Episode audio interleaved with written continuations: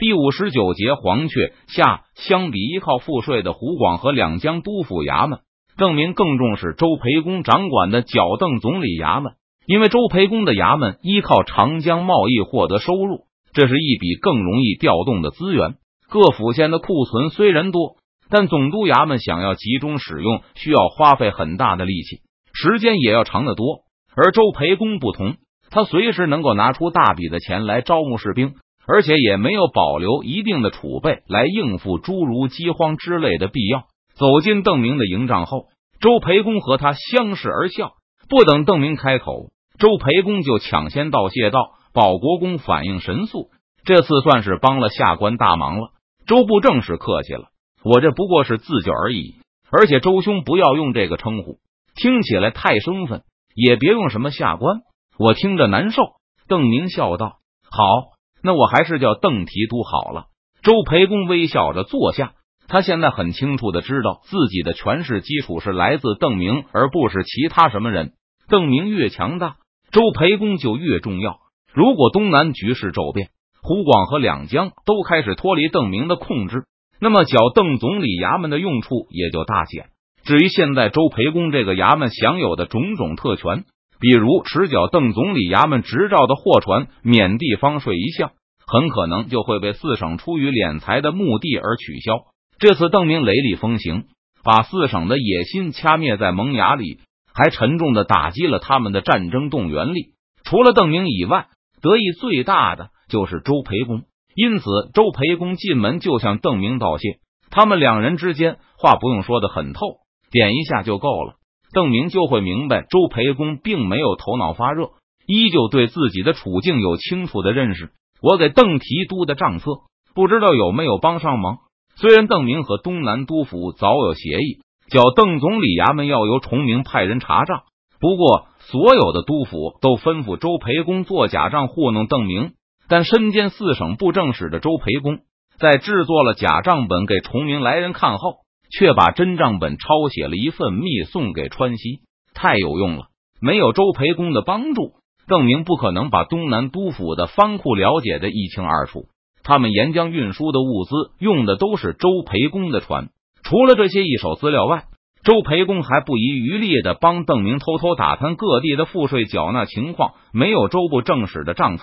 我至少要少卖30%的债券。邓提督客气了，我这也是自助。周培公微笑着把邓明的话还了回去。邓提督不会让我买债券了吗？当然不会。邓明大笑起来，除非周兄心甘情愿，那我就心甘情愿的买一点好了，也省得那些老家伙们疑心。周培公轻松的说道，不过我有条件，愿闻其详。我打算购买一笔大明战争债券，作为交换，我需要邓提督帮我建立一支军队，就叫长江角邓总队好了，由角邓总理衙门提供军饷、训练经费、武器，统统从提督这里采购。周培公说，东南都府多半也会欢迎这个建议。一支四省联军既可以用来防备邓明，也可以用来对付满清，而且这支军队还是全新的，比清洗现有的露营军队更简单，而且更安全。这支军队当然是掌握在周兄手里，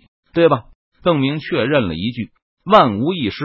周培公笑容依旧，没问题。两个聪明人马上就开始商议建军的细节问题，这一谈就一直谈到太阳西沉。可惜四省的都府自命不凡，却不知道周兄才是黄雀在后啊。请周培公共进晚餐的时候，邓明恭维道，提督太谦虚了，有提督在，这个黄雀怎么轮得到我呢？周培公说完后，二人又是齐声大笑。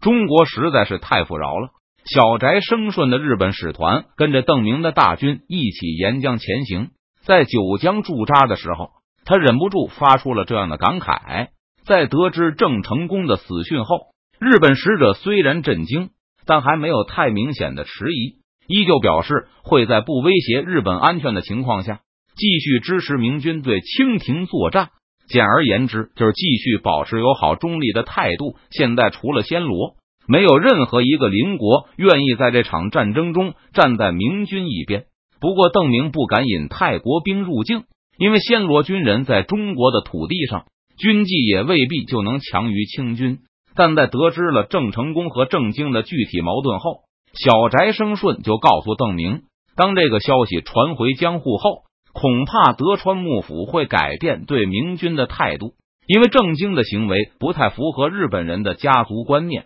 邓明以前就听到小翟生顺发出过中国实在太富饶的感慨，今天又听到了一遍，忍不住就仔细询问起其中的原因。上次邓明询问的时候，小翟生顺含糊其辞，只是表示郑成功是德川幕府中的南海顶梁柱，他的逝世会让幕府对明军前途彻底丧失信心。现在德川幕府对川军还缺乏了解，所以小翟生顺表示，如果邓明希望对日贸易顺利的话，就需要帮助他们尽快返回日本，以增强幕府对明军继续抵抗的信心。而今天邓明就话重提的时候，小翟生顺想了一下，决定实话，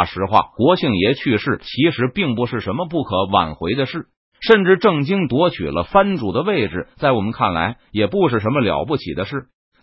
只要继承人比前人更优秀，家族很可能走上更光辉的大道，就好比武田信玄夺取了信虎的位置。邓明问道，对吧？他爸是信虎对吧？国公对敝国的历史也有了解，见一向以天朝自居的中国显贵居然会有兴趣研究日本历史，小翟生顺的眼睛顿时也亮起来了。当初万历时，明军同日本交战数年，明朝内阁还认为丰臣秀吉是想当日本国王。有一点，邓明笑道，在这个时代的东亚，中国对周围的藩国相当的轻视，当然也有交通的问题，比如更孤陋寡闻的缅甸人，居然在永历避祸前还以为顺治是朱明皇室的旁系，明清战争是自家人在争夺皇位。正是国公举的例子很好，小翟生顺点头，敝国非常贫瘠，战国时小大明，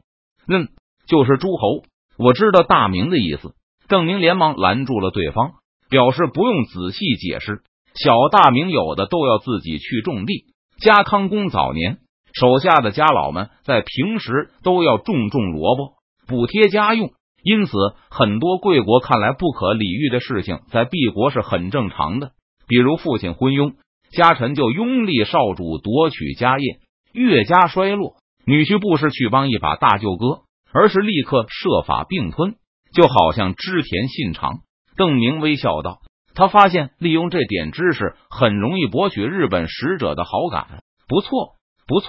国公见识广博，真是聪明才智之士。小翟生顺明显更加高兴了，因为大家都很穷，如果君主衰老了，撑不住家业了，就必须让年轻有力的人来掌握，不然家族就会灭亡。如果岳家不行了，女婿不抢夺下来也会被别人拿走，至少这样还是外孙的产业。中国有句话叫仓廪足知礼仪，敝国没有中国这样富饶，经不起混主的折腾，主君老朽了就得腾位置，家臣即使心里在流泪，也要义无反顾的把他流放。国姓爷是了不起的大英雄，但如果这次是因为国姓爷昏庸了，那不将支持郑经夺位没什么了不起的。这也是一开始国公周围的人多大骂逆子，而敝国人却没有什么反应的原因。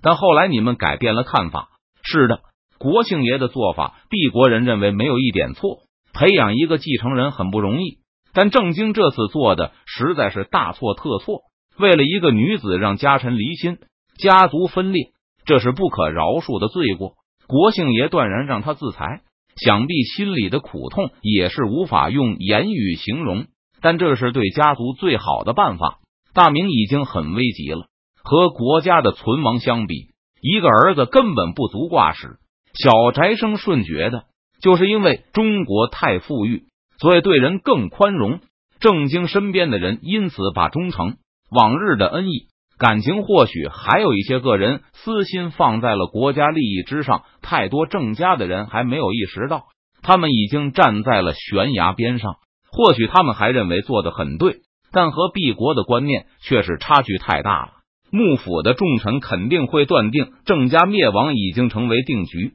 为了不触怒鞑子，最好还是赶紧抽身。郑明轻叹了一声，不过这也未必就好，现在敝国太平了，我们的将军打算大力推广儒学，教导日本人尊师、爱人和慈悲。”小宅生瞬间瞪明，似乎有些不快，就急忙补充道：“只是郑家现在似乎还没有到太平的时候，多谢指教。”邓明抱拳一礼，只是不知道今天贵使为什么有这种感慨，还决定直言相告。来的时候就觉得中国广大的无边无际，跟着国公从四川到江西这一路上顺风顺水，但走了这么久还没有到大海。这次沿途能够仔细的观察风物，果然土地肥沃，应有尽有。国公的这些敌人献给国公的东西足够让敝国的大明灭亡100次，